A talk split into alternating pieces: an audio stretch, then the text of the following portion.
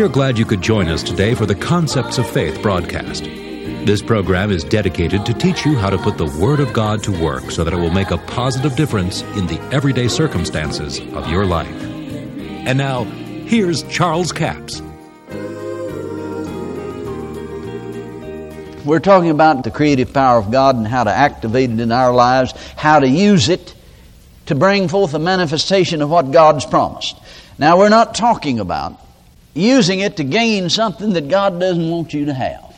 That's not what we're talking about at all. Now, many people think that's what you do. When you confess the promises of God, you're trying to get something that God doesn't want you to have.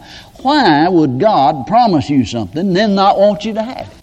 How could it be wrong to believe God and confess what God said in His Word about His promises and the manifestation of those in your life? How could that be wrong when God promised it to you? We need to learn to confess victory in the face of apparent defeat, confess abundance in the face of lack, to learn to do what God's Word says to do, to proclaim what God said. I remember in 1973, I was in Hickory, North Carolina. The Lord spoke something to me when I was teaching on Mark 11 23 that you can have what you say. If you believe, doubt not in your heart, believe what you say will come to pass, he shall have whatsoever he saith. Now, see, there's more to it than just saying that. It won't work just because you say it. But saying it is involved in working it. Can you see that? See, a lot of people get a formula, but they never get the principle behind it. Well, I'll just say it. Well, it won't work just because you say it, but yet the saying it is involved in working it. So don't release all your faith in just the saying it. You've got to develop yourself in it. Now, that's why I'm hitting so hard on speaking the things desired instead of what you don't want to happen. Speak what the Word promised you. Speak it. Now, I was teaching on this, and the Lord said to me right in my spirit, and I, I've never forgotten it. He said, I've told my people they can have what they say. Of course, if they believe and doubt not in their heart and believe what they say will come to pass. He said, I've told them they can have what they say, but he said, the problem is my people are saying what they have. I just want to let that hang there a little bit. And then I'm going to say it again. he said, I told them they could have what they said. But he said, the problem is they're saying what they have. When you say what you have, you have what you say because you have what you say when you say what you have.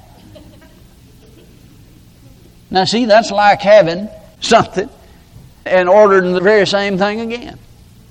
That's like a farmer having trouble with Johnson grass and planting Johnson grass and wondering why he's getting more Johnson grass. I just don't understand why this Johnson grass keeps coming up. Well, what are you planting? Well, I'm planting Johnson grass. Well, what do you expect? So when you say what you have, you have what you say because you have what you say when you say what you have.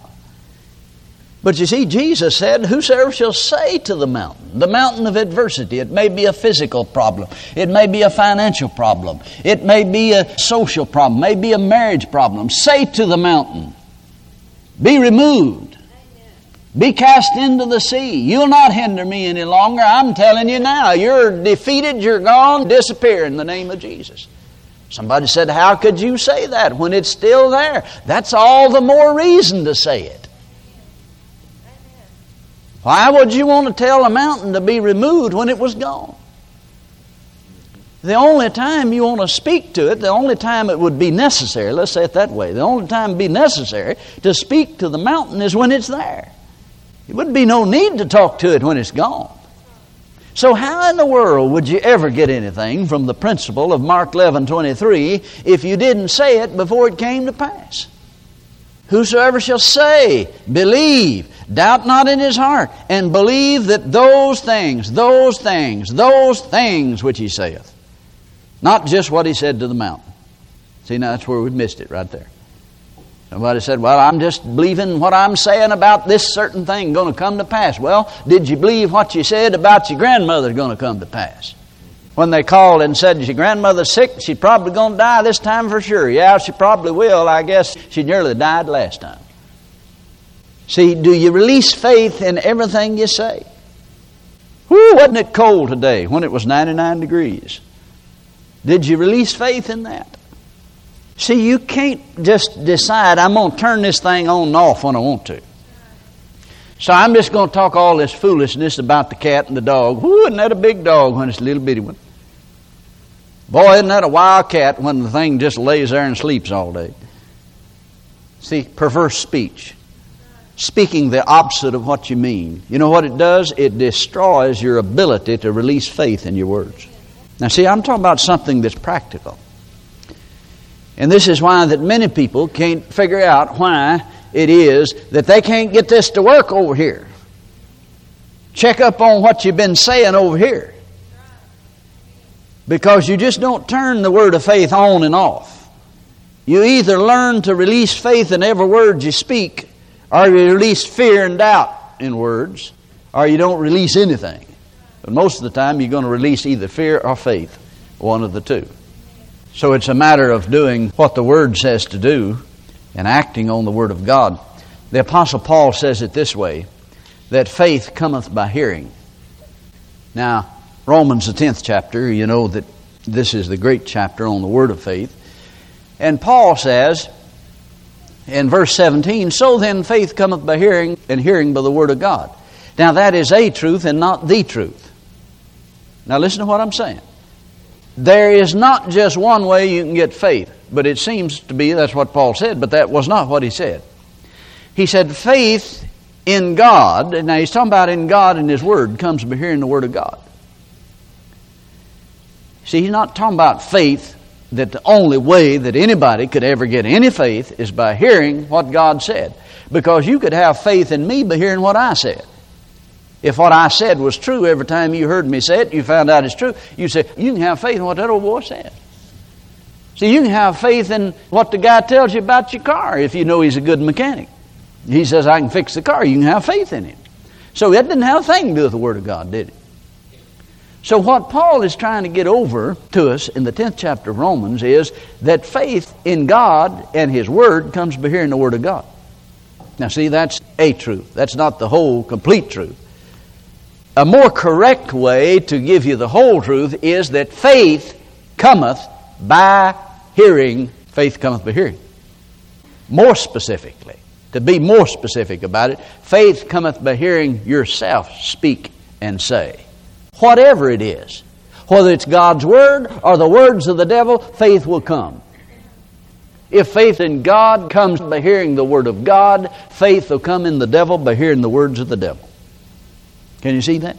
Faith cometh by hearing. Now that's why we've got so many Christians that is mixed up about the faith and confession message is that they speak doubt and unbelief in the things that the devil says. I've had so many Christians say to me, Brother Capps, you know what the devil told me. And oh, they just tune up and bawl. I said, Well, rejoice. Well, am I going to rejoice? I said, The devil's a liar. If he said it, you know it's not true. Now, why in the world would we want to listen and quote what the devil said?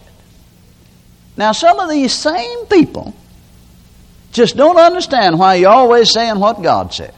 Faith cometh by hearing. The more you quote the devil, the more you say what the devil said, the more faith you'll have in the devil to make you sick, steal your finances, and keep you down. The more you speak what God said and His promises, the more faith you'll have in God to deliver you and set you free and heal your body. You can't walk in health and talk sickness and disease. It's an impossibility. It can't be done for very long. Sickness will fasten its ugly claws upon you. But if you talk God's word and speak God's word, faith will come in that. Now, you take the scripture there in Hebrews 11, verse 1. Now, faith is the substance of things hoped for, it's the evidence of things not seen. Faith is the substance of things. What things is faith the substance of? Faith is the substance of things that God has already given us. God's already given us some things. 2 Peter chapter 1 tells you about it. God has given unto us, or the implication there that it is God, didn't say the word God, but He hath given unto us all things, how many things? All things that pertain to life and godliness. He's already done it. He's not going to one of these days. God's already done it. They already belong to us. If God has given them, they belong to us, don't they? So faith is the substance of the things that God's already given to us. Faith is the substance of things desired. Now, that being true, if faith is the substance of the thing that you desire, then there's an opposite to that, or reciprocal to that truth, and that is that fear, being an opposite of faith, fear is the substance of things not desired. The same as faith is the substance of the thing desired. So, if hearing the Word of God brings faith, hearing the Word of the devil brings fear, fear is faith in the devil. Faith in reverse. See, when you fear, the thing the devil says, that's faith in the devil. Can you see that? So, what we need to do is understand that God's power, His creative power, is in His Word to work for us. It'll work for you if you're diligent to apply the spiritual law that's there. God's Word's spiritual law. There's some laws involved here, and when you'll abide by them and do what the Word says, you'll get the results that the Word said you could have. But now, if we don't do what the Word says, then we can't expect to get the results the Word said we could have. The Apostle Paul said it this way in the 10th chapter of Romans, there, verse 6. He said, The righteousness which is of faith says. See, righteousness speaks. And it says, Say not, Who shall ascend into heaven? That is to bring Christ down from above. Who shall descend into the deep? That is to bring Christ up from the dead. But what saith it? The righteousness which is of faith says, The word is nigh thee, even in thy mouth and then in your heart. I appreciate so much you joining us for the Concepts of Faith broadcast today. Now, before I leave the broadcast, let me remind you that all of this week, our offer is CD offer number 7413. Four CDs for $29 plus $5 postage and handling. It's entitled Why Confession Works. Did you know that the confession of God's Word will work for you? I mean, God's Word has not lost any of its power. It's just as powerful as it was the day that God spoke it. But the Lord said to me one time, He said, My Word has not lost any of its power, but He said, My people won't voice what I said. They won't give voice to my Word. When you give voice to the Word of God by confessing the Word of God, that means saying the same thing that God said. You're really hearing the audible voice of God. When you speak what God said, you're giving God's Word voice. It may be the only audible voice of God you'll ever hear. Confessing what God said about you, the promises of God. For instance, 2 Peter chapter 1 says, God hath given unto us all things that pertain to life and godliness through the knowledge of him that's called us to glory and virtue. And here's the way he did it. By this means, through the exceeding great and precious promises, that you might be partakers of a divine nature. Now, the promises of God have already gone into effect. When Jesus died, he set the new covenant into effect. You don't have to wait till you die to get in on these promises of God. Now, there are some things you won't enter into the afterlife, but you understand the promises of God, what God has given in His Word is already yours, the same way that the promised land was Israel's when God gave it to them, but they never did possess it till 40 years later. That's offer number 7413 Why Confession Works. It's four CDs for $29 plus $5 postage and handling a total of $34. We have a toll free order line 1 877 396 9400. Until tomorrow, this Charles Capps reminding you that the enemy is defeated, God is exalted, and Jesus is coming soon. To order the product offered today, call 1 877 396 9400 or write Charles Capps, P.O. Box 69, England, Arkansas 72046. A complete list of CDs, books, and DVDs are available online at charlescapps.com. Through the website, you can listen to this radio program again and subscribe to our podcast. This broadcast is sponsored by Charles Capps Ministries and our listeners in this area.